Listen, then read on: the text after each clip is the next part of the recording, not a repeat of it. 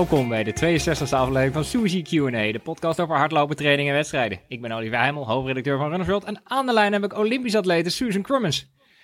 Suzanne, we introduceren zo onze hoofdgast vandaag, sportpsycholoog Thijs Wagenaar. Zo, ik heb enorm moeite met het woord psycholoog en dan ga ik mis bij Thijs Wagenaar. psycholoog is gelukt. Psycholoog. Maar, maar eerst over jou. Ik vroeg je net voor de uitzending hoe laat het bij jou was, maar toen bleek je gewoon in dezelfde tijdzone te zitten. Ja, jij zei van hoe laat is het één uur bij jou? zei ik, ja, dat is bij mij ook één uur. Want ik ben er weer. Ja, nee, ik ben weer in Nederland. hoe dat zo? Uh, uh, ja, nou, welkom natuurlijk, maar... Ja, nee, ik, ik had ook niet echt bedacht wanneer ik terug zou komen. Alleen, uh, ja, ik was natuurlijk wel elf weken in, in Australië. En dat is, nou, dat, ik vond het wel weer lang genoeg. En ik dacht van, ik wil ook alweer naar huis, want um, ja, over een maandje ga ik ook alweer op stage naar Amerika. Dus ik dacht, nou, ook leuk om even thuis te zijn. Dus ik ben weer terug. Nou, en het, is, het weer is prachtig. Ja, het weer is prachtig. Uh, jullie hebben de zon voor me aangezet. Dat is misschien ook wel een van de redenen dat ik terug ben gekomen. Um, ja, nee, dus ik vind het ook helemaal niet erg om hier te zijn. Ja. En ben je een beetje lekker aan het trainen? Ja, nou ja, ik ben wel lekker aan het trainen. Ik heb vanochtend alweer een uurtje gelopen. Lekker een rondje uh, richting Lage Vuurse. Dus uh, nou ja, dit, de training gaat op zich wel goed. Dus ik ben ook weer eventjes langs Ierland geweest. Dat heb ik onderweg gedaan. Dus vandaar dat het allemaal nog een beetje druk was met de technische problemen. Ik was niet heel goed voorbereid op deze podcast. Oh, wow. maar, uh, Ja, dus ik ben echt net weer terug. Vers, vers terug van het vliegveld. Wow. Nou, extra bijzonder dat je er bent. Ik, ja, nou, extra, extra veel koffie erin, hè? Ja, precies. Nou, uh, dan uh, gaan we naar jou, Thijs. Jij bent uh, yes. Thijs Wagenaar van Jaap. Ik denk dat ik het uitspreek als Jaap, toch? Het is Y dubbel ja. AP. Ja, je mag het uitspreken zoals de Oud-Hollandse de naam. Ja, ja, zeker. Zijn er ook mensen die Jaap zeggen? Of? Nee, je bent de eerste. Oh. Jullie hebben ook een podcast met Jaap. Met ook een Suzy, ja. viel me op. Maar dat is een andere Suzy. Ja, dat is ja, precies. Suzy, uh, Suzy Katz inderdaad. Dat is mijn collega bij jou. Ja, ah, Oké, nou dat uh, gaat hopelijk tot veel verwarring leiden. Hoop wel. uh, Thijs, vertel eens iets over jezelf. Jij bent sportpsycholoog. Hoe lang al? Wat doe je precies? Ja, ja dus waar zal ik beginnen? Um, ja, dus ik ben sportpsycholoog bij, bij Jaap. En um, dat, dat, dat bedrijfje wat ik heb samen met mijn collega's. Tim Koning en Suzy Katz. En um, ja, we hebben elkaar een paar jaar geleden gevonden uh, na de, de studie uh, sport- en prestatiepsychologie aan de UvA. En um, ja, het is, ja, ik weet niet wat jullie ervaringen met sportpsychologen precies al is, maar het is, het is niet zo dat de banen voor het oprapen liggen als sportpsycholoog. Dus dat, dat werk moest, ja, het is wel steeds, het is groeiende, hè, dus de, de, de, er is steeds meer aandacht voor, maar ja, je moet nog steeds je werk wel zelf creëren. Dus je begint, uh, ja, je gaat, begint te ondernemen. En uh, dat is natuurlijk leuker samen dan in je eentje. Dus uh, we hebben daar de krachten gebundeld. Maar ik heb ook echt gevonden op het thema van talentontwikkeling. Dus wat is er nou eigenlijk nodig om ja, sporters zo goed mogelijk te ontwikkelen? En ook, ja, dat is eigenlijk deze dagen steeds urgenter aan het worden natuurlijk. Ook op een duurzame manier. Een manier waarop je... Um, ja, met plezier eigenlijk je sport kan bedrijven op het allerhoogste niveau. En niet, niet beschadigd raakt door je sport. Uh, als we dan even de schaduwkant gelijk even mag, uh, mag ja. benoemen. En dat is wel waar wij veel mee bezig zijn. Uh, dus sportpsycholoog, ehm, je wordt opgeleid als sportpsycholoog om een bepaalde toolbox ook te kunnen inzetten. Met allerlei vaardigheden waar jullie vast misschien ook wel over gehoord hebben. Zoals doelen stellen en visualiseren. En dingen die je tegen jezelf, hè, zelfspraak die je tegen jezelf kan zeggen um, ontspanning, focus. Alleen wij komen er ook wel achter dat dat hele fijne tools zijn, maar dat sportpsychologie en het, het bedrijven van topsport wel iets verder gaat dan alleen een paar vaardigheden. Um, uh, hoe zeg je dat, toepassen. Maar dat het ook wel, ja, dat het, gaat, dat het gaat fundamenteler dan dat. En daar komt het, woordje psycholoog misschien iets meer naar voren. Um, dus daar zijn we veel mee bezig. Hoe kun je nou met plezier talent ontwikkelen en presteren? Dat is eigenlijk waar wij voor staan. Want zou je dan zeggen dat in de ideale wereld er geen soort psycholoog nodig is? Of? Ja, nou, ja, ja, ja, zeker. Ja, in de ideale wereld. Eh, ik, ja, wij zeggen ook wel eens, we hopen zelf uiteindelijk niet meer nodig te zijn als we een sporter hebben begeleid natuurlijk. Dus dat je iemand hebt kunnen leren hoe hij of zij zichzelf op een goede manier kan coachen of kan begeleiden. Of hoe een trainer coach um, ja, zeg maar bagage heeft om sporters op een bepaalde manier te kunnen begeleiden. Wat, ja, wat kan helpen om het uiterste eruit te halen. Ehm, dus ja, als je in, in, Utopia is er geen sportpsycholoog meer. Dat is uh, nog wel ver weg, denk ik. Maar het is uh, talentontwikkeling, zeg je. Dus um, werk je dan vooral met, met hele jonge sporters? En, en hoe jong zijn de jongste sporters waar je mee werkt? Uh, we werken ook met jonge sporters. Dus mm-hmm. dat is misschien nog wel even goed om uit te leggen. Dus als sportpsycholoog, wij werken niet alleen individueel met sporters. Uh, dat, mm-hmm. zijn, dat is ook zo. Dus ik, ik begeleid ook um, um, uh, sporters van een jaar of 14, 15. Maar ook gewoon volwassen sporters op, op het hoogste niveau. Bijvoorbeeld in het voetbal. Um, maar als het gaat over talentontwikkeling, dat is in ieder geval waar wij achter kwamen, is dat als je alleen op de sporter richt, dan mis je gewoon heel veel. Want als je mhm. met een sporter aan iets werkt van, joh, misschien kunnen we het zo en zo gaan aanpakken, of ga dit en dit eens uitproberen, maar de rest van zijn omgeving, die, die, die, die gaat eigenlijk de andere kant op, dan ben je aan een dood paard aan het trekken. Dus je hebt echt mensen als de ouders en de, de trainers en de coaches nodig om een klimaat te creëren waarin een sporter kan floreren. Ja. Uh, en waarin een sporter ook centraal kan staan, denk ik. Dat is wat ons betreft in ieder geval heel belangrijk. Ja. Ja. En je kan geen namen noemen, denk ik, maar je kan wel sporten noemen waar je vooral actief bent. Ja, dus nou ja, misschien is dat nog een klein beetje over mezelf. Ik ben zelf uh, nog steeds voetballer. Uh, niet op het hoogste niveau meer, verre van zelfs. Um, maar uh, daar ligt ook wel een beetje mijn, in, eerste, in eerste instantie mijn hart. Dus daar, daar zijn wij ook wel actief. Dus we hebben een aantal voetballers in onze stal, om het zo maar te zeggen. Maar ook uh, een waterpoloer en een, schaatser slash skileraar. Um, uh, veel roeiers hebben we uh, bij ons. En um, ja, eigenlijk allerlei verschillende sporten. Zo gek kun je het niet mhm. bedenken. Um, dus dus dat, dat is heel divers, ja. En met die oudere sporters die je dan begeleidt, werk je dan ook met het hele team? Of werk je dan wel alleen met de sporter? Of, of? Ja, dus eh, dat is wel een beetje apart van elkaar. Dus als sporters individueel bij ons komen, dan gaat het mhm. echt over die sporter. Ja. Um, maar in, zeg maar, ons doel met Jaap is van ja, we willen bijdragen aan een sportwereld waarin uh, uh, plezier wat meer centraal komt te staan. Wat plezier dan precies is, kunnen we het misschien nog over hebben. Mm -hmm. En uh, dus dat, dat werk zit hem echt ook op een ander niveau. Maar als een sporter bij ons komt, gaat het vooral over de sporter. En soms ja. heb je dan ook een gesprek samen met een ouder of met een, inderdaad met oudere sporters. Um, ga je bij een training langs en, uh, en, en, spreek je een trainer en een coach. Uh, om, om inderdaad ook wel hè, de, de lijntjes met de omgeving te hebben. Um, maar dan gaat het wel echt om het individu en de vraag die de sporter heeft. Ja. ja. ja. Thijs, wij hebben gruwelijk veel vragen voor je gehad. Kijk, mooi. Dus uh, ja, die ga ik maar vast er een paar ingooien, toch? Ja, laat maar doen. Kom maar, gaan er van alles tegen. Um, een eerste vraag van Amanda Spitguide. Hoe word je sportpsycholoog? Um, we gaan gewoon één sportpsycholoog er goed in plakken, Suzanne. Dan hoef ik het niet steeds te zeggen. Uh, en hoe ben jij het geworden? Je zei er net al iets over. Ja, um, ik ben begonnen gewoon met het studeren van psychologie, omdat ik dat interessant vond. En nou, ik was altijd al sportfanaat.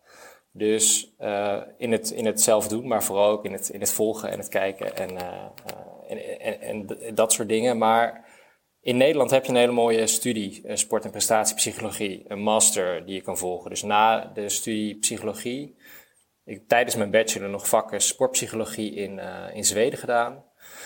Maar um, ben ik, uh, ben ik de, de master aan de, aan de Universiteit van Amsterdam gaan doen.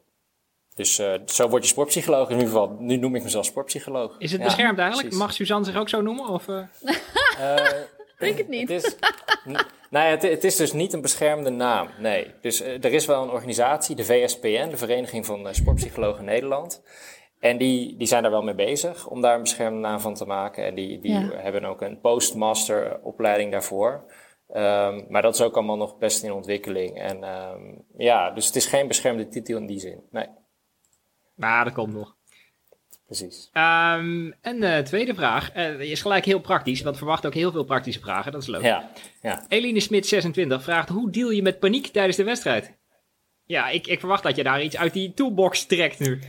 Ja, precies. Ja, dus paniek tijdens de wedstrijd. Dan ben ik in, in, in, ook wel benieuwd naar wat dan die paniek precies is. En het interessante is dan ook, denk ik, waar komt, uh, ja, waar komt die paniek vandaan? Uh, dus op het moment zelf als je een paniekaanval krijgt of iets dergelijks tijdens een wedstrijd, dan uh, zijn er natuurlijk dingen die je kan doen, zoals met ademhaling uh, en ontspanningsoefeningen.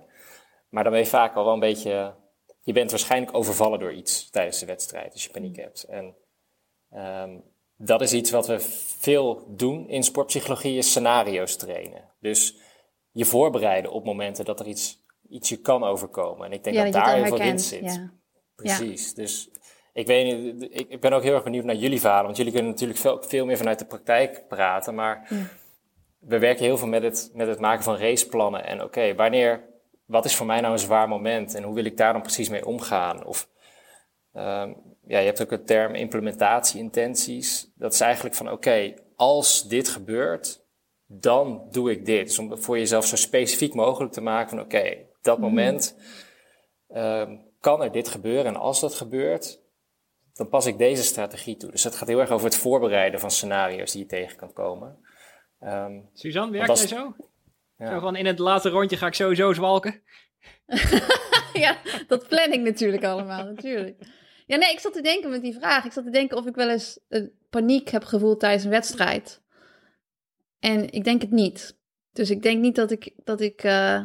Nou, in Tokio stap je uit. Ik kan me niet voorstellen dat dat niet vooraf wordt gegaan aan een moment ja, maar van, holy shit. dat is zo'n scenario. Dus ik, ik wist van tevoren, er is een goede kans natuurlijk in de dagen voorafgaand aan die wedstrijd had ik last van mijn Achillespees. Dat ik wist, op een gegeven moment komt er misschien een moment waarop ik denk, nou, die Achillespees gaat het niet meer houden. En uh, wil ik mijn carrière hier verder weggooien? Of, of ga ik gewoon door en kijken waar het schip strandt?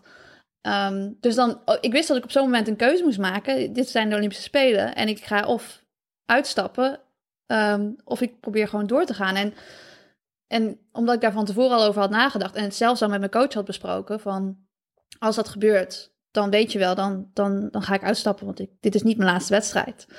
Um, dus ja, toen het, op het moment dat het dan gebeurt, was er geen paniek. Het was meer van, ja, dat is jammer dat het nu zo is, maar ik heb hier nu geen controle over, dus dit moet ik gewoon accepteren. En ik stap uit en, en dat is het dan, weet je wel. Dus nog steeds niet het gevoel van paniek. Heb jij wel eens paniek gevoeld, Olivier? tijdens een wedstrijd? Ja, Toen je de weg kwijt was of zo? Ik, zou me zo voorstellen dat je wel eens verkeerd loopt, weet je? Oeh, nou, afgelopen eh, zaterdag nog toevallig. Echt heel spectaculair. Ik, ging, uh, ik, ik, wilde naar Loevestein lopen, daar ben ik ooit getrouwd. Dat is 30 kilometer van mijn huis. En ik zag die kaart, ik dacht, dat gaat mij nooit lukken. Uh, Dacht je dat van tevoren al? Gaat het nooit lukken? Ja, dat maar richting en zo is niet per, niet per se mijn ding. Dus ik bel Imo, want die is veel beter met de richtingen. Van, hey, leuk, 30 kilometer, is hartstikke leuk om samen te doen. En uh, ik denk, die nemen we als een mobiel mee. Maar die nam ook zijn mobiel niet mee. Dat was een kleine tegenvaller. Dus ja, toen moesten we echt op zijn gevoel af. Nou ja, je begrijpt wat er gebeurt. Ik had Esther en mijn dochter, die had ik dan alvast naar het kasteel gestuurd. 30 kilometer verderop. En dan konden ze ons opwachten. Ja. Het is wel een mooie dag, wind een beetje in de rug. Op een gegeven moment voelde ik de wind niet meer in mijn rug. En toen zei ik, hé, hey, dat is best gek. Zei iemand, ja, we zijn hier een beetje opzij gegaan ook. Dat hadden we denk ik niet moeten doen. nou, toen dachten we al, het is, als je verkeerd loopt, dan weet je sowieso, het gaat nooit meer korter worden. Hè? Je, je bent nooit slimmer dan Google Maps, zeg maar. Nee, dat is waar. Dus toen, toen was er al lichte paniek. En die, toen kwamen we op een drukke autoweg. Maar dan was naast een weggetje langs wat boeterijen waar je gewoon kon hardlopen. Nou, wij lopen. En toen zag ik een hond. Echt een grote hond. Nou, tegen die tijd kan ik al niet meer nadenken. Er kwam er een tweede hond. Die rende vanaf de weg onder het hek door. Naar de eerste hond. Dit is een paniekmoment, hè? Ja, dit is vol, eventjes, vol eventjes, ja, dit is, ik snap maar, het. Ja. zeg maar, we geven dit paniek acht. En dan vervolgens zegt Imo, de weg houdt hierop. Dus ik denk, dit is Nederland, hier houdt nooit de weg op. Dat kan niet, want dan moet ik terug langs die hond. Dat kan ook niet.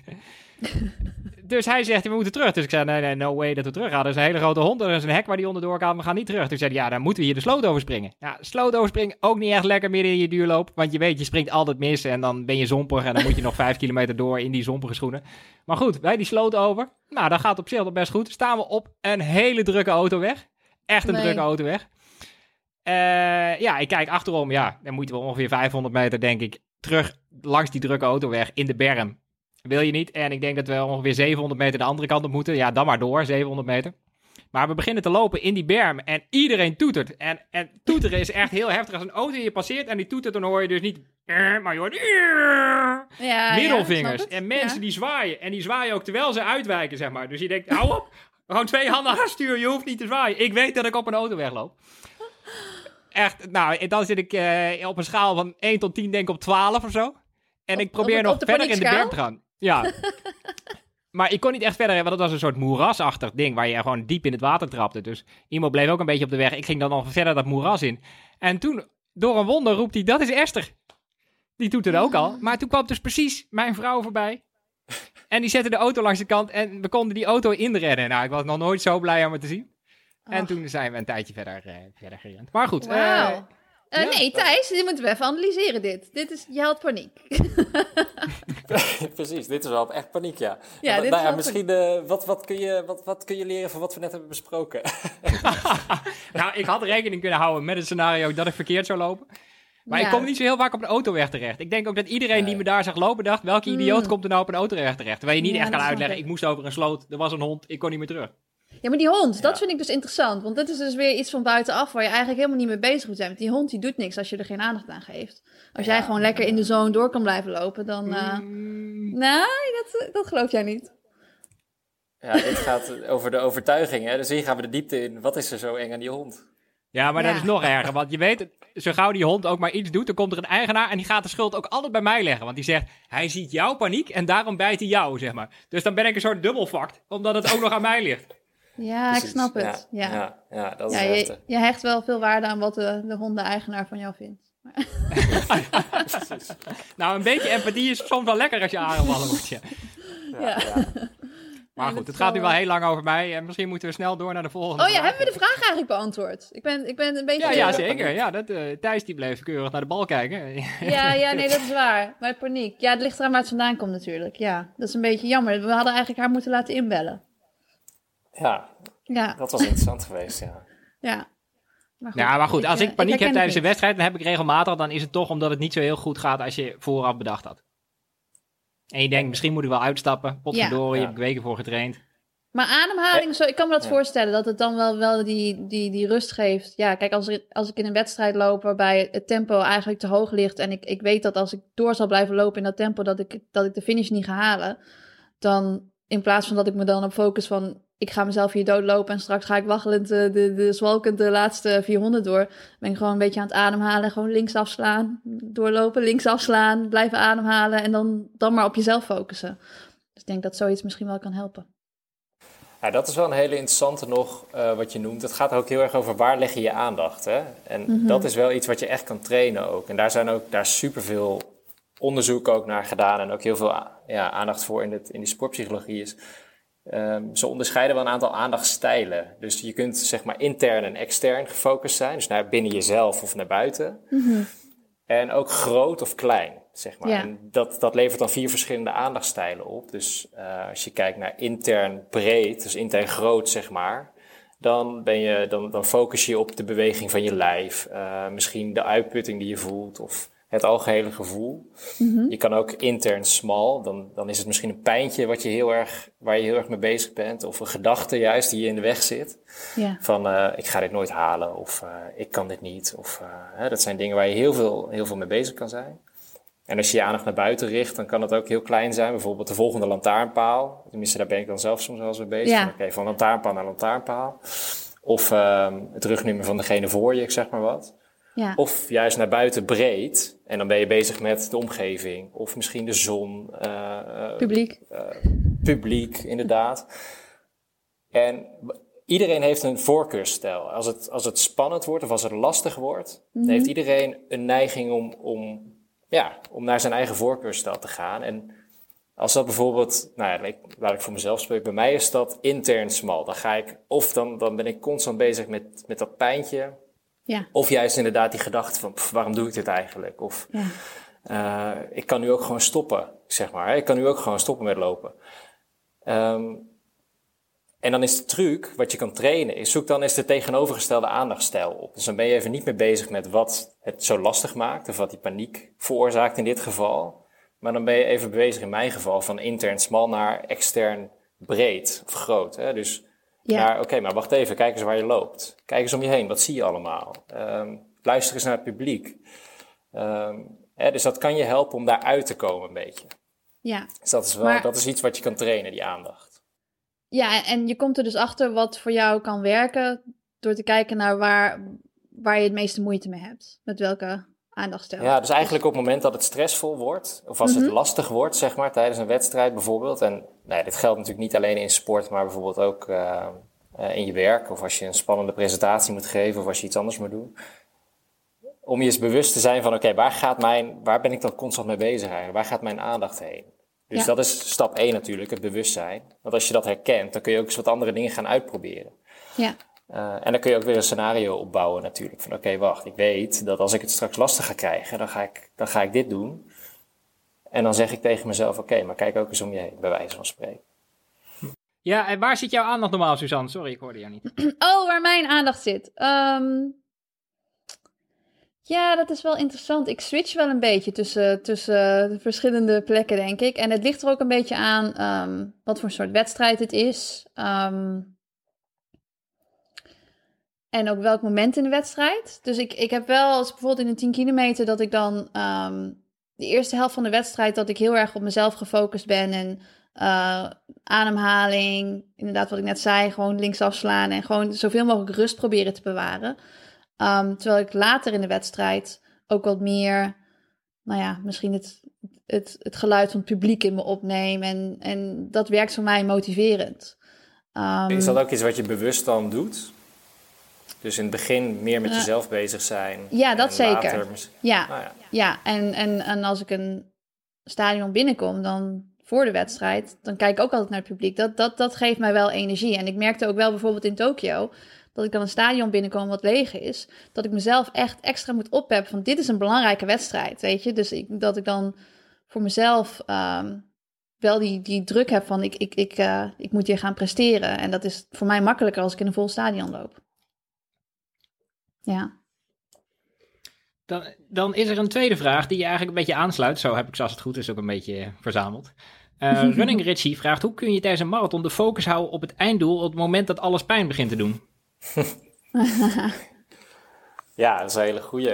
Kijk, je hebt ehm, ook nog eh, iets als, ehm, eh, als zelfspraak. Dus dat is ook een van die tools uit die toolbox. Ehm, kijk, het feit dat iets pijn begint te doen is natuurlijk één. Dat is eigenlijk iets heel objectiefs. Dus het pijn is één ding, maar wat vervolgens je hoofd of je verstand tegen je zegt, is nummer twee. Dat maakt het volgens mij lastig. Dat maakt het het lijden. Ehm, en dat zijn vaak gedachten. En dat is ook als we het over het mentale stukje van sport hebben, zijn het vaak heel veel gedachten die je kunnen belemmeren in wat je aan het doen bent. Dus wat ik zei, nou ja, de, Annemiek van Vleuten, de wielrenster, zei het laatst in, ehm, in een podcast eh, ook heel treffend. Die zei van ja, soms tijdens een tijdrit hoop ik gewoon dat ik lek rij. Weet je, zo'n gedachte van ja, dan is het gewoon klaar op dat moment. En dan, ehm, dat is eigenlijk een hele logische gedachte, want alles in jouw lijf schreeuwt natuurlijk stop alsjeblieft met fietsen, want ehm, eh, dit is helemaal niet goed. En evolutionair gezien is dat heel logisch.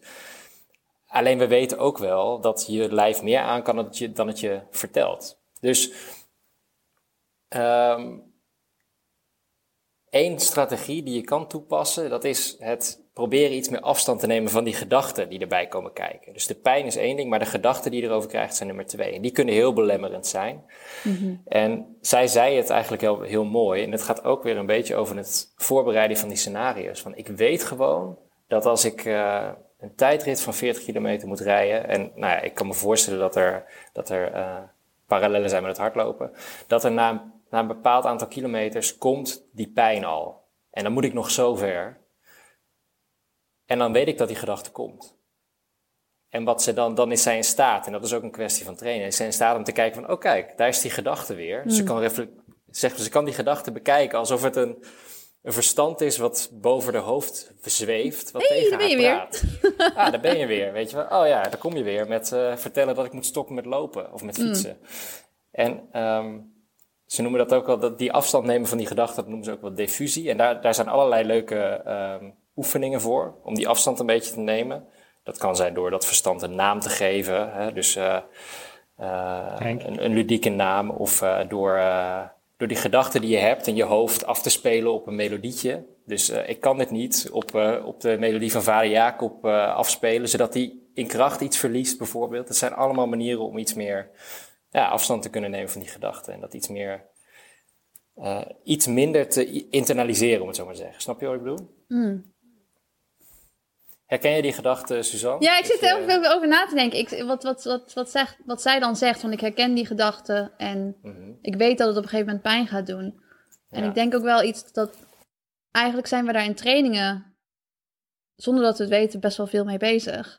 Want in een training pro- proberen vaak dat gevoel te krijgen wat je in een wedstrijd krijgt. Dus dat het een, ehm, bijvoorbeeld als ik eh, duizendjes loop, ik loop dan niet één duizendje heel hard, dat ik helemaal de verzuring in moet, want dat is mentaal niet zo moeilijk. Dat is één keer hard. Maar ik loop dan tien keer duizend met maar één minuut pauze op een tempo wat net oncomfortabel is. En dan heb ik dus echt een half uur lang de tijd om het met mezelf te hebben over hoe oncomfortabel ik mijn benen voelen en hoe zwaar het is.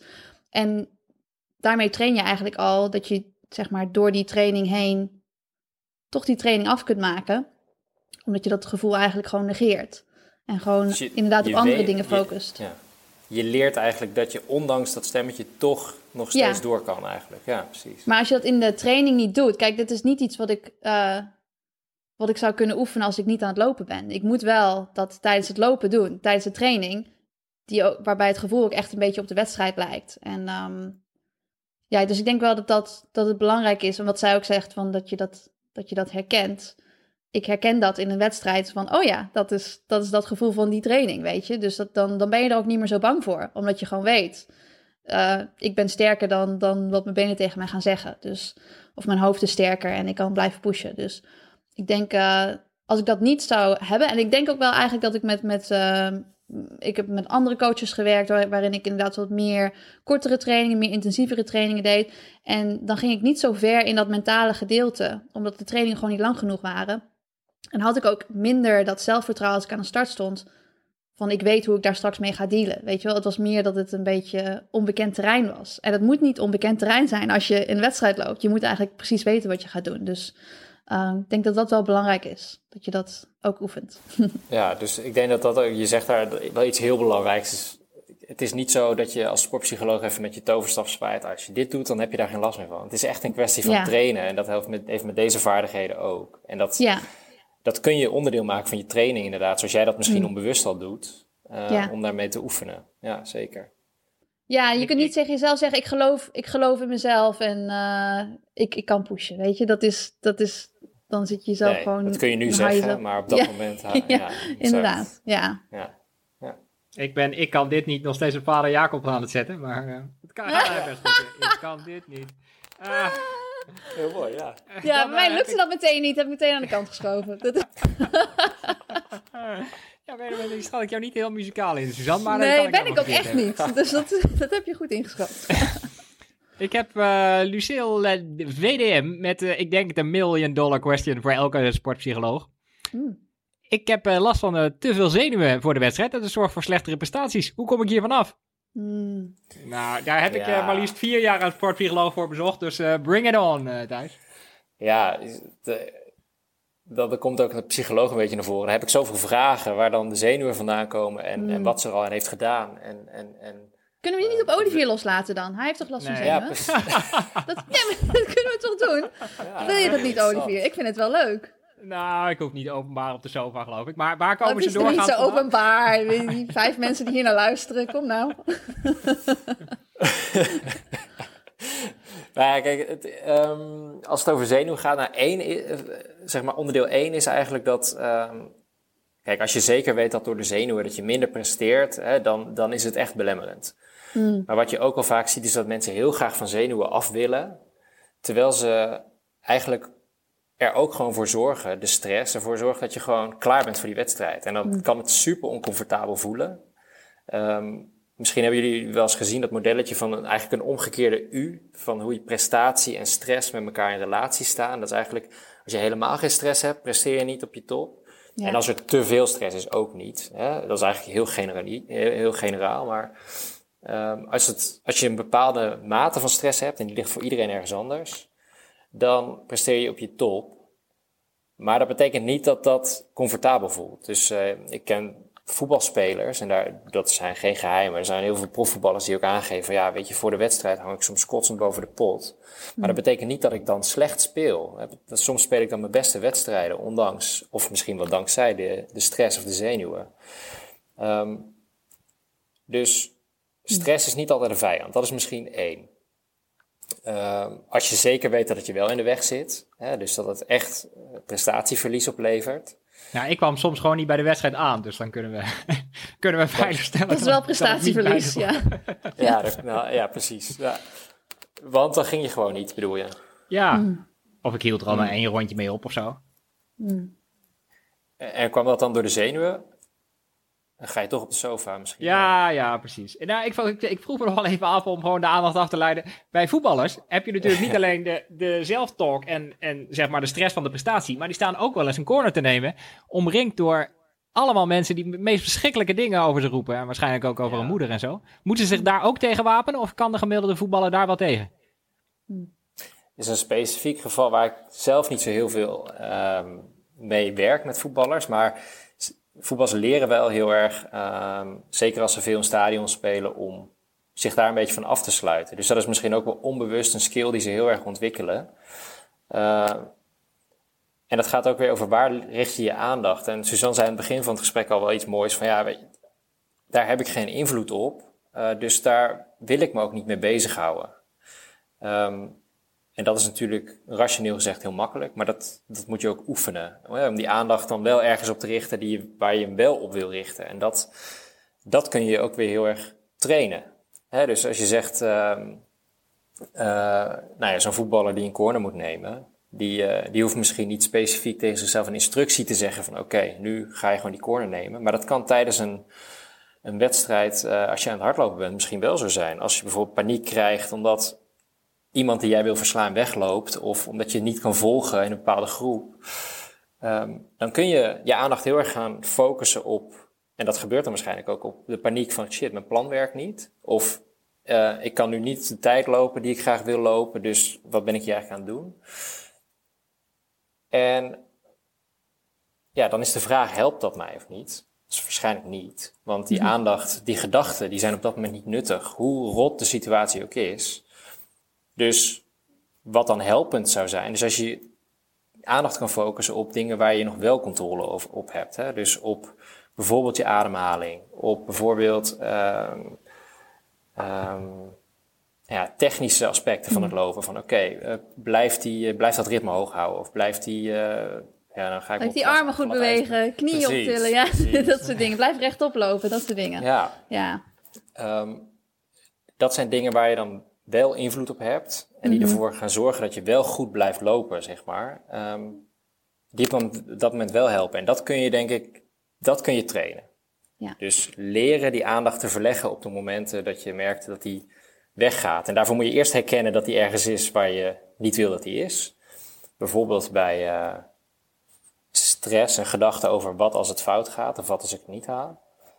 En als je dat herkent, dan kun je ook gaan leren werken met die zelfspraak. Van oké, dan zeg ik dit tegen mezelf. Of dan richt ik mijn aandacht op dat extern breed. Van waar ben ik eigenlijk aan het lopen? Waar, waar wil ik eigenlijk... Uh, ja, hoe mooi is het eigenlijk dat ik hier loop? Dan kom je ook misschien ook een beetje bij plezier terug. Ja. Ja, ja dat denk ik eigenlijk nooit. Maar uh, dat kan natuurlijk wel. Nee, hou uh, op. nee, nou, heb je ook wel eens een wedstrijd gehad, Suzanne, dat mensen na afloop zeiden, wat een mooie omgeving of zo? En dan denk ik altijd, Oh. Nou, daar heb ik helemaal niks van mee. Wel van de directe omgeving. Ik heb dat iedere keer, gewoon echt iedere keer als ik een Zevenheuvel loop doe. Oh, echt waar. Hm. ja, want dat is, misschien mag, mag, ik daar wat over vragen, want ik, ik, ik noemde net plezier in het begin. En, ja. Um, dat betekent natuurlijk niet dat het altijd lachen is en, uh, en, en licht en comfortabel moet zijn. Mm. Maar plezier is vaak ook, komt pas later. Hè, net als met lopen. We hadden laatst in onze podcast Jos van Emden, tijdrijder, eh, in de podcast. Die zei van ja, een tijdrit is echt niet leuk. en toch doet hij het al 30 jaar, bij wijze van spreken. en, um, maar wat is dan wel, wat is wel plezier voor jullie in je sport? Als je zegt van ja, uh, tijdens het lopen heb ik dat niet zo vaak. Waar oh, haal je wel plezier uit? Ja, nou ja, ik, ik, ik geniet van wedstrijden. Ik vind wedstrijden, dat is... Um, misschien is dat ook wel omdat ik zoveel blessures heb gehad. Um, I don't take it for granted.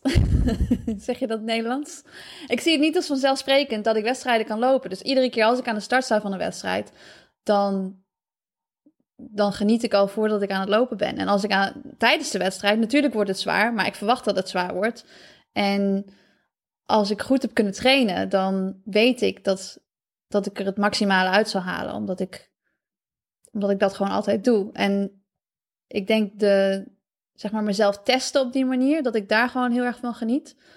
En het is natuurlijk Ja. niet altijd zo dat je op een, op een mooi parcours loopt of een, dat, dat je altijd van de omgeving geniet. Maar ik vind, eh, en dat is ook wel iets wat ik in de afgelopen twee jaar heel erg gemist heb, grote evenementen vind ik ook mooi. En, en dat delen met andere mensen, weet je, dat, dat, dat er gewoon recreanten zijn of, weet je, mensen die dezelfde wedstrijd lopen en die straks hetzelfde parcours hebben gelopen en die gewoon achter je meelopen. Ik vind dat, Graag gedaan, eh, Suzanne. Graag gedaan. ik vind dat, ik vind dat mooi. Ja, nee, maar er zijn niet zoveel sporten waarbij eh, recreanten dezelfde wedstrijd doen als de topatleten. Ja, Dus dat je dat zeg maar deelt en dat je onder dezelfde omstandigheden dezelfde, hetzelfde parcours en dezelfde finish aankomt.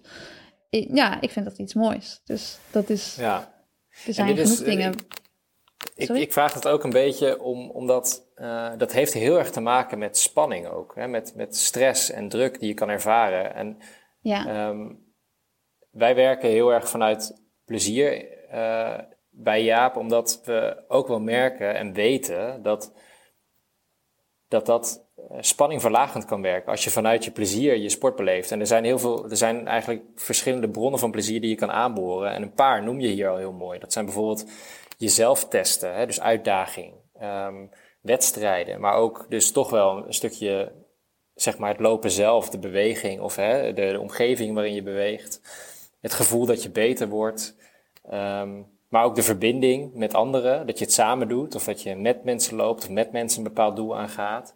Dat zijn allemaal dingen waar je heel veel energie en plezier uit kan halen. Die er ook voor zorgen dat het dan niet alleen aankomt op bijvoorbeeld dat winnen ja. of die medaille of dat resultaat wat je tijdens die wedstrijd haalt. Ehm, ja, dus, dus al die tools zijn hartstikke leuk, maar als je één laagje dieper kijkt van waar haal jij je plezier uit en hoe kun je daar zo dichtbij bij mogelijk blijven, dan denk ik dat je ook heel veel ehm, uiteindelijk duurzamer aan het presteren bent, om het zo maar te zeggen. Eh, ja. Ja, een kleine relativering. Ik kan wel genieten van mooi uitzicht tijdens het lopen. Alleen tijdens de wedstrijd is dat iets wat me helemaal niet interesseert. Ik hoor ook wel eens wat, wat een ontzettende gezellige marathon was dit. Ja, ja. ik, ik wil 364 dagen wat jaar gezellig zijn. Maar zeg maar die dag, het zit maar geen moe Ja, of er nog andere lopers waren die Nee. gezellig Echt waar? Want heb je dan niet wel eens, dat als je bijvoorbeeld een wedstrijd loopt, en dan- als het een grote wedstrijd is waar het druk is en waar er veel publiek is, dat is al lang niet meer natuurlijk, maar goed, ehm, dat je dan bij de start staat en dat er, dan, eh, dat er dan een speaker is en heel veel lawaai van het publiek en zo. En dat je dan op een gegeven moment, als je dan gestart bent na een kilometer of twee, waar het dan rustig is, en dat je dan alleen met die lopers en dat je dan alleen maar gewoon de schoenen op het asfalt hoort. En de ademhaling van de andere lopers om je heen. En er wordt natuurlijk niet gepraat omdat iedereen zo hard mogelijk loopt. Dan heb ik altijd zo het gevoel van, dat is toch mooi dat we dit samen doen. Natuurlijk wil ik iedereen nog steeds verslaan. Maar ik vind het dan wel altijd een, een, een mooi moment. Heb je dat niet, Olivier? Nee, ik wou dat ik zo eh, poëtisch door elkaar stak, eh, Suzanne. Dat mooi, eh. Maar ma- mag ik, bedoel, wa- waar haal jij je plezier uit, Olivier, als ik vragen mag? Nou, ik vind de hardlopen fantastisch. eh, maar eh, wedstrijden vind ik vooral leuk om gedaan te hebben. Om een goede wedstrijd achter de rug te hebben. Ja, Hmm. dus ook voor om jezelf eigenlijk te meten, om het resultaat te kunnen zien. Ja, ik bedoel, is- eh, als, ik, als ik nu eh 10 april een marathon wil lopen, dan denk ik toch vooral aan eh, nog een paar weken. Dan is het 11 april, dan heb ik het weer gehad. Ja. Ik denk niet, eh, nog een paar weken, het is 10 april, dan mag ik of zo. En wat als, je die, eh, wat als jij al die wedstrijden uit je eh, sport zou halen? Zou je er dan iets in missen? Ja, ik denk het wel, want ik heb het ook al een, eh, een paar jaar zonder gedaan en dan mis je toch iets. Eh, Ja. Maar het is ook niet zo, ik heb het niet nodig om 's ochtends de deur uit te gaan. Zie je, ik, het- ik denk dat ik het wel nodig heb. Het nee, maar wel- dat zeg je nu, maar dat kan ik me dus niet voorstellen. Gerard Dijboer die loopt ook al, eh, al 40 jaar zonder wedstrijden. Dat ik jou over 40 jaar tegenkom en dat je dan gewoon geen stap Nee, meer loopt en dat je geen wedstrijd doet, dat kan ik me echt niet voorstellen. Nou, als ik nog een stap kan lopen, dan zal ik ook wedstrijden lopen. Zo is het meer. het is meer als allebei die Achillespees op een gegeven moment zeggen van je gaat niet meer lopen, dan loop ik geen wedstrijden meer. Maar ik denk dat ik wel altijd wedstrijden zal blijven lopen, ja. Maar dan ook nog om de snelste 65-jarige te zijn? Nou, dat denk ik niet. Ik denk dat er op een gegeven moment wel andere dingen in je, in je leven belangrijker zijn dan je hele dag zo indelen dat je het maximale uit je prestaties haalt. Tenminste, dat hoop ik. Ehm, maar daarbij zal ik wel blijven lopen, ja, natuurlijk. Ja. Oké, ik uh, ga gewoon door met... Ja, ehm, zoveel vragen. ja. Marieke van der S vraagt, waar kan je net voor de start van een wedstrijd het beste aan denken en waaraan juist niet? Oh, dat is een goeie. De vragen worden zo wat algemener, maar... Dit is Stel, je staat in een startvak. Het is nog uh, twee minuten of zo. Ja.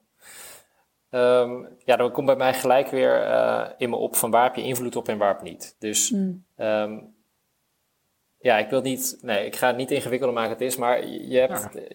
aandacht is, is een hele belangrijke je. En, en eigenlijk wil je bezig zijn met wat je moet doen. Dus wat, wat er op jouw takenlijstje staat voor die wedstrijd. Of wat er op dat moment, wat je van jezelf vraagt. En dat kan zijn voor de wedstrijd. Of jij, um, misschien wil je dat je in een bepaalde zone wil komen van oké, ik moet uh, die hartslag hoog houden of ik moet warm blijven. Dat kan iets zijn. Of um, uh, ik wil uh, juist wat rustiger worden, op die ademhaling letten. Dat zijn allemaal specifieke taken waar je op dat moment mee bezig zou kunnen zijn, die je gaan helpen. Wat je vaak merkt is dat mensen ook weg kunnen gaan van die taak. Hè? Dus je hebt allerlei verschillende gradaties in hoeverre je je aandacht verwijderd kan zijn van waar je mee bezig wil zijn. Van, van gedachten van, oh shit, ik sta in een vak waar ik, ik sta eigenlijk best wel... Ik heb niet zo'n hele lekkere startpositie. Dat gaat me zo niet helpen bij mijn start. Of um, stel je voor dat ik hier een PR loop. Of stel je voor dat ik hier misschien wel win. Uh, wat zou dat allemaal wel niet kunnen, teweeg kunnen brengen? Of stel dat ik het niet haal, dat ik niet aan die verwachtingen voldoe. En het zijn allemaal gedachten die je niet helpen op dat moment, denk ik. Ja. Omdat ze je eigenlijk weghalen van de taak waar je mee bezig wil zijn. Dat zijn misschien wel de manier waarop je loopt, je technische punten of um, um, bezig zijn met je snelheid. Dus het gaat weer heel erg over wat heb ik in controle, onder controle of waar heb ik invloed op en waar heb ik geen invloed op. En die hele cirkel van dingen waar je wel met, ja, wie je belangrijk vindt, maar waar je geen invloed op hebt, daar wil je eigenlijk niet mee bezig zijn. Um, en dan is inderdaad de vraag heel persoonlijk. Dus misschien is dat ook wel weer een vraag aan jullie: van waar wil je voor de wedstrijd wel mee bezig zijn? Waar wil je graag je aandacht leggen als je daar staat?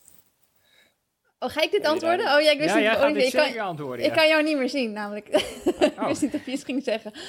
Um, waar wil ik mee bezig zijn? Nou, ja, wat jij zegt, het, het, uh, het eindresultaat, zeg maar, daar ben ik absoluut niet mee bezig als ik uh, aan de start sta. Dat heeft helemaal geen zin. Um, het, het is inderdaad meer inderdaad kleine dingen zoals inderdaad wat ga ik de eerste kilometer van deze wedstrijd doen, weet je? Wat ga ik, uh, ik ga proberen mijn, mijn plek te vinden in de groep. Daar denk ik aan, hoe ga ik, hoe ga ik starten? Um, ik weet ook wel dat er dingen zijn waar ik niet aan moet denken, want het, het gebeurde nog in Tokio. Dat is, ik stond aan de start en ik dacht, jezus, die Achillespees doet echt pijn. Ik ben benieuwd, ben benieuwd hoe lang die het gaat volhouden. En ik wist ook meteen dat ik daar heel snel van weg moest wezen. Jij en dat, dat wel? Ja, zeker. Dat is meteen dat ik dacht van, dit is, wat, wat moet ik met deze informatie? Dit is, dat gaat mij nu niet helpen natuurlijk, om daaraan te denken. Dus dat moet ik heel snel negeren. En um, ja, als ik aan de start maar dan, sta... Dan herken je misschien ook wel van, zeg maar, ik moet niet hier aan denken, dat helpt je niet. Dus denk maar niet aan een roze olifant. Ja, Zo dus werkt moet, niet. Dus je moet ergens anders aan denken. En ja, als ik een, een baanwedstrijd, dat is dan, uh, nou ja, dan ga je dan meteen de bocht door en dan moet je er gewoon voor zorgen dat je een goede positie hebt. Dus ik dacht gewoon meteen aan van, nou ja, ik moet nu gewoon focussen op de start en uh, goed op mijn ademhaling letten en, en ja, gewoon de standaard dingen waar ik normaal aan zou denken inderdaad. Um, maar het is natuurlijk wel moeilijk om, om, om zoiets te negeren als je het iedere stap voelt. En, maar op een gegeven moment heb ik het wel kunnen uitschakelen. Dus het is, ja. er is wel een moment in de wedstrijd geweest dat ik niks heb gevoeld. Um, terwijl het er fysiek wel was. Um, maar dit is natuurlijk niet. Uh, ja, dat is natuurlijk logisch dat, je, dat dat een gedachte is waar je niet aan moet denken. Ik zit te denken waar ik, waaraan ik wel wil denken. Weet je wat mij opvalt bij, bij de start bij een grote wedstrijd, Suzanne? Dat al die topatleten. Kijk, bij gewone mensen komen achter in het vak in. Maar, maar jullie mogen dan nog voorin lopen en dan moeten op het laatste moment terug. Maar allemaal gaan ze dwangmatig tot het aller, allerlaatste moment versnellingjes doen tot de starter echt wanhopig is. En dat met een doek die mensen nog naar achter probeert te krijgen. Iedereen is eigenlijk bezig met te laten zien. Ik durf als aller, allerlaatste nog buiten dit vak te blijven staan. Is je dat nooit Nou, opgevallen? Nou, met een beetje geluk word je nog voorgesteld. Dus dan zit je daar nog op te wachten. Dat is meestal Oh, en dan ga je pas terug. Nou, dan loop je terug terwijl je wordt voorgesteld. Dus dan Ah. ehm, heb je eigenlijk, ehm, als dat gebeurt bij een wedstrijd, dan heb je misschien drie seconden dat je op de startstreep staat. Dus dat is niet zoals iemand anders die al een uur lang in het vak kan gaan staan. Dus je hebt ook niet zoveel tijd om, om na te denken over waar je niet aan wil denken. Want dan word je voorgesteld, dan sta je daar en dan ga je gewoon. Ehm, ja. Wat is de vraag ook alweer? Nee, nee, ja, waaraan jij moest Oh, denken bij je niet start. moest denken en waaraan je wel moest denken. Ja, ook iets waar ik, waaraan ik niet denk is ehm, ehm, de verwachtingen van anderen. Dat is iets waar dat. ja, ik wil me niet bezighouden met, met wat anderen denken dat ik kan doen. Want ik ben alleen maar met mezelf bezig. Dus dat is wel heel erg, zoals ik al zei, van ik ben bezig met mijn ademhaling en inderdaad dingen die ik, waar ik zelf controle over heb. En alles waar ik geen controle over heb. Bijvoorbeeld ook als het slecht weer is of zo. En ik denk, oh, wat een, wat een slecht weer. Het, regent, ik eh, loop niet goed in de regen of zo. Weet je wel, of mensen die niet goed om kunnen gaan met de warmte. Dat is altijd iets waar, waarvan ik zoiets heb. Tijdens de wedstrijd heb je daar niks aan. Dus dat parkeer je gewoon. En, en je gaat je gewoon focussen op waar waarop je, ja, waarover je wel controle hebt. Dus Precies. ik denk dat dat en het dat, eigenlijk dat, is. dat ja. is natuurlijk heel, eh, zoals we eigenlijk, ja, we zijn er nu heel makkelijk over aan het praten. En dat is natuurlijk heel moeilijk. Hè, om Hmm. op momenten dat er bepaalde gedachten opkomen waar je toe geneigd bent, om dat dan op dat moment ook te fixen. En dat is Ja. juist de truc om, hoe vaak je ook wordt afgeleid weer, ja, het herkennen en weer je strategie toe te passen om weer bij je taak te komen. En hoe vaker je dat doet, hoe vaker Ja. je die baan in je brein eigenlijk kan, kan doorlopen, hoe sterker je erin wordt. Dus dat is echt ook aan de luisteraars van verwacht niet, ah, dit lukt mij niet, dit, dit, dit, dit is het niet voor mij. Ja. Dat is echt iets wat je kan trainen. Ja, Ja, nu je dat ook zegt, zit ik te denken dat is. Als er dan iets is, inderdaad, zoals bijvoorbeeld het weer of, of wat jij zegt, ik, ik kan dit niet of zo, dan probeer ik mezelf er altijd aan te herinneren wat ik allemaal gedaan heb, waarom ik dat wel kan. Dus zeg maar, als ik goed getraind heb en eh, een hele zware trainingstage op hoogte heb gedaan en al die trainingen die, die wel goed gingen, dan denk ik daaraan en denk ik van ja, maar dat is gewoon de reden dat ik dit wel kan. Of als je in een warm klimaat loopt, dat je denkt van ja, maar ik, ik heb ook al die voorbereiding gedaan om aan de warmte te kunnen wennen. Ehm, dus, ik, dus ik ben daar klaar voor. Maar als je dat niet doet, ik denk als je, dat, als je die trainingen, als je van jezelf weet dat je er niet alles aan hebt gedaan, dan is het wel heel moeilijk om dat zelfvertrouwen te hebben ja. en om die gedachten ook weg te sturen. Omdat je eigenlijk, eigenlijk heb je dan twijfel die, die gebaseerd is op feiten. En dus ik denk wel dat als je voor jezelf weet dat je alles hebt gedaan, dat je jezelf dan een beetje ja, bulletproof kan maken voor eh, negatieve gedachten. ja precies. Dat, is ook, dat is zeker waar. Dus als je ook meer, als je twijfelt aan of je alles eraan hebt gedaan, dan, dan is die twijfel soms ook gegrond. Wat je heel vaak ziet, is dat twijfel ook gewoon komt met stress en spanning. Ehm, en dat die niet altijd gegrond is. En ehm, die is wel goed om af en toe te challengen bij jezelf. Op die manier, ja. Ja. Maar interessant om te horen van hoe jij daarin zit. Eh, Ik heb een wat bredere vraag van Vera T. Is discipline genetisch bepaald? Met andere woorden, kan je er nog iets aan doen? Ja, 100%. Ehm, we denken heel vaak dat inderdaad, ik heb geen discipline, dus dit is niet voor mij weggelegd. Daar geloof ik niet zo in, heel eerlijk gezegd. Eh, als, als je iets heel moeilijk vindt om in je systeem te krijgen, dan, ja, dan, dan kan het aan allerlei dingen liggen. Maar ik, ik geloof niet, en daar is ook wel onderzoek naar gedaan, dat je dat ook echt kan trainen. Dus een stukje, ehm, hoe zeg ja, laten we, ja, discipline. Eh, dat heeft ook heel erg met motivatie te maken.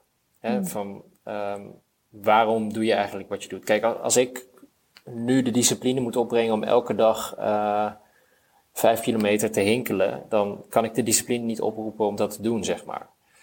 Maar ehm, als ik echt vanuit mezelf wil, ehm, Als je aan het voorbereiden bent op het WK hinkelen. Ja, dan is het in één keer super fijn. Ja. Dus dan, dan kan ik me dat wel voorstellen. Ja. Eh, het lijkt me echt een helse wedstrijd trouwens. Verschrikkelijk. Ja, of het ooit super fijn wordt, dat weet ik niet. Oh, maar- als ik straks één slechte Achillespees heb en één goede, en dat is het enige wat ik kan, dan ga ik hinkelen. Ja, dus dat heeft heel erg met motivatie te maken. En motivatie is een thema wat we, eh, nou ja, daar kunnen we volgens mij nog een hele podcast over maken. Maar ehm, super bepalend bij, bij, bij sporten en, en waar die motivatie precies vandaan komt. want en het kan ook opraken, toch? Je hebt, een, je hebt zeg maar een potje motivatie. Als ik die stop in vroeg opstaan, dan heb ik al 90 van mijn 100 knikkers motivatie gebruikt, voor mijn gevoel. En dan kan ik bijna niks meer op die dag. Ja, en daar zijn dus wel verschillende onderzoeken naar gedaan. Dus er zijn ook onderzoeken die laten zien dat als je, uh, dat je je motivatie, dat het eigenlijk niet zo werkt als een, ja, jij zegt het is een potje, sommigen zeggen het is, een spier, die je ook af en toe even weer moet, uh, moet loslaten, want je kan niet altijd gespannen staan. Maar wat ook wel blijkt is dat, dat je jezelf ook wel in één keer wel heel erg kan motiveren en heel veel discipline kan opbrengen op het moment dat er iets wel belangrijk genoeg voor je is. dus dat, dat dan in één keer dat potje weer vol is om iets te gaan doen. Dus uh, dat is niet helemaal zo eenzijdig. Um, ja, dus, dat, ja, dus daar wil ik niet helemaal in mee hier. Nou, nou, maar ik ga je toch een beetje mee proberen te krijgen. Het is wel waar dat ze zeggen dat het op kan raken, toch? Dus als je op een dag al heel veel van jezelf hebt gevraagd, dat het dan verleidelijker is om s'avonds te gaan snoepen, omdat... Ja, nee, dat, dat is wel, dat is waar. Ja, dus daar, daar, daar, daar ben ik het mee eens. Ja, ja, je hebt gelijk. Dus um, als je al, bij wijze van spreken een hele, nou ja, dat herkent iedereen denk ik wel, een hele drukke werkdag hebt gehad en je moet jezelf dan ook nog ergens anders heen slepen, of je moet toch nog even, uh, in mijn geval uh, stap ik nog wel eens op de tax, op de fiets, hmm. dan is dat zwaarder dan wanneer ik... Uh, ja, dan wanneer ik een relaxe dag heb gehad. Of, uh, of om die, uh, dat toetje te laten staan of dat cakeje te laten staan. Dat is uh, moeilijker als ik al heel veel van mezelf heb gevraagd. Dat is waar, ja. je moet soms gewoon een beetje lief zijn voor jezelf. Precies, die um... gedachten die heb ik ook heel vaak, ja. Hou dat vast thuis.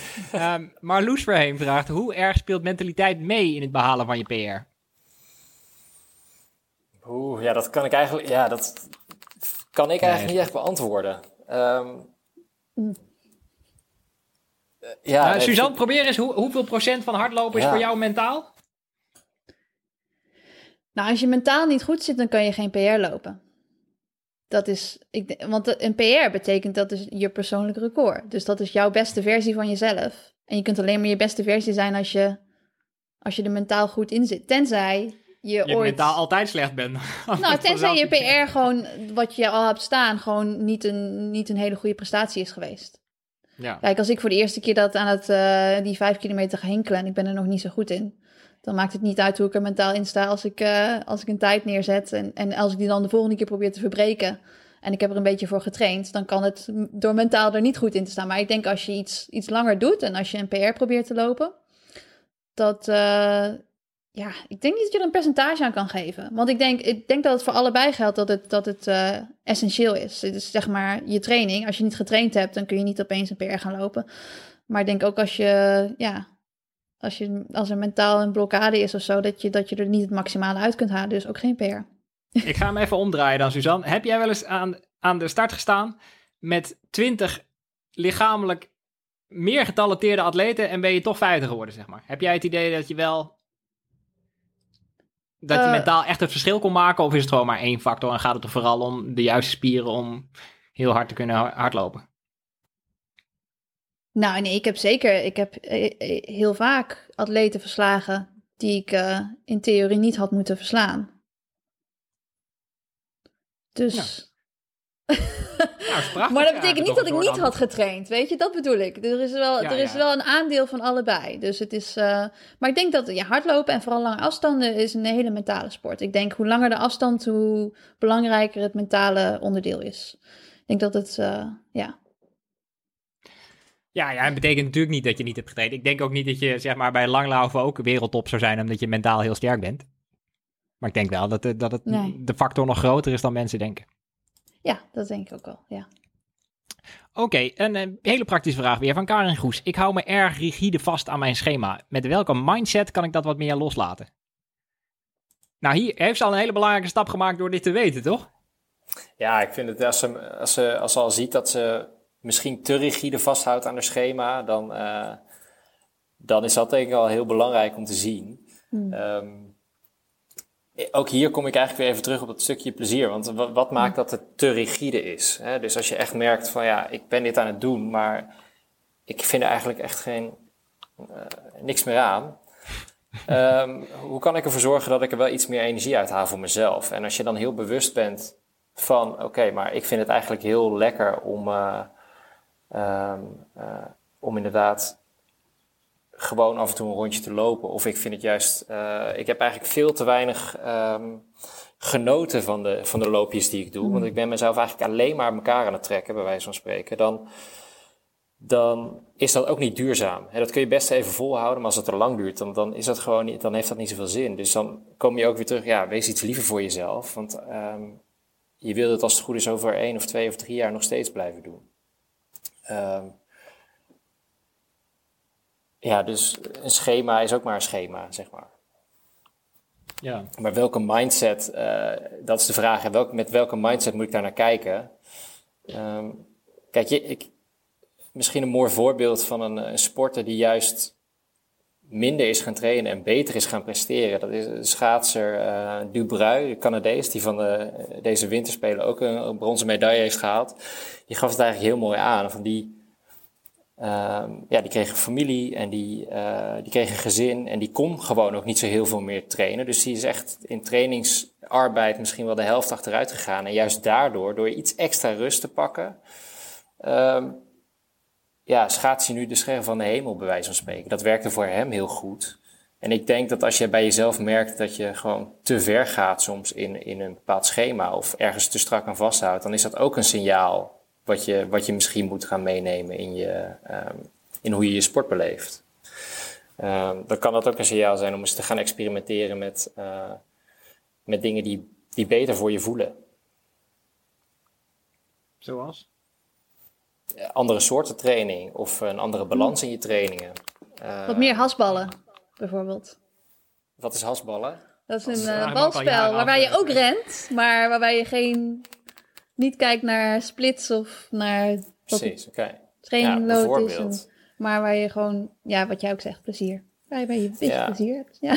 Ja, en dat is nogmaals, die bronnen die, die zijn er en die voor iedereen vindt een andere bron even belangrijk. Dus sommigen mm. vinden het heerlijk om samen met mensen te lopen. Ja, dan is het soms heel moeilijk om aan je schema te blijven, want je hebt met andere mensen te maken. Maar mm-hmm. als je dat dan wel weer heel belangrijk vindt om het te blijven doen, dan kan dat een concessie zijn die je doet, zeg maar.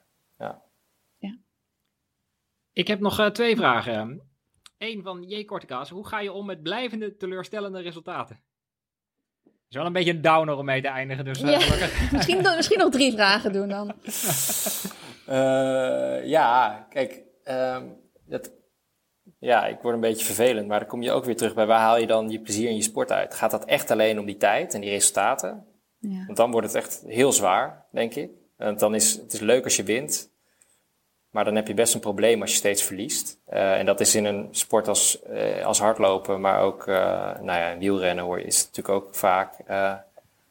als daar alleen je energie uit haalt, dan is dat best wel lastig. dus kijk eens naar waar je nog meer plezier uit haalt in het sporten.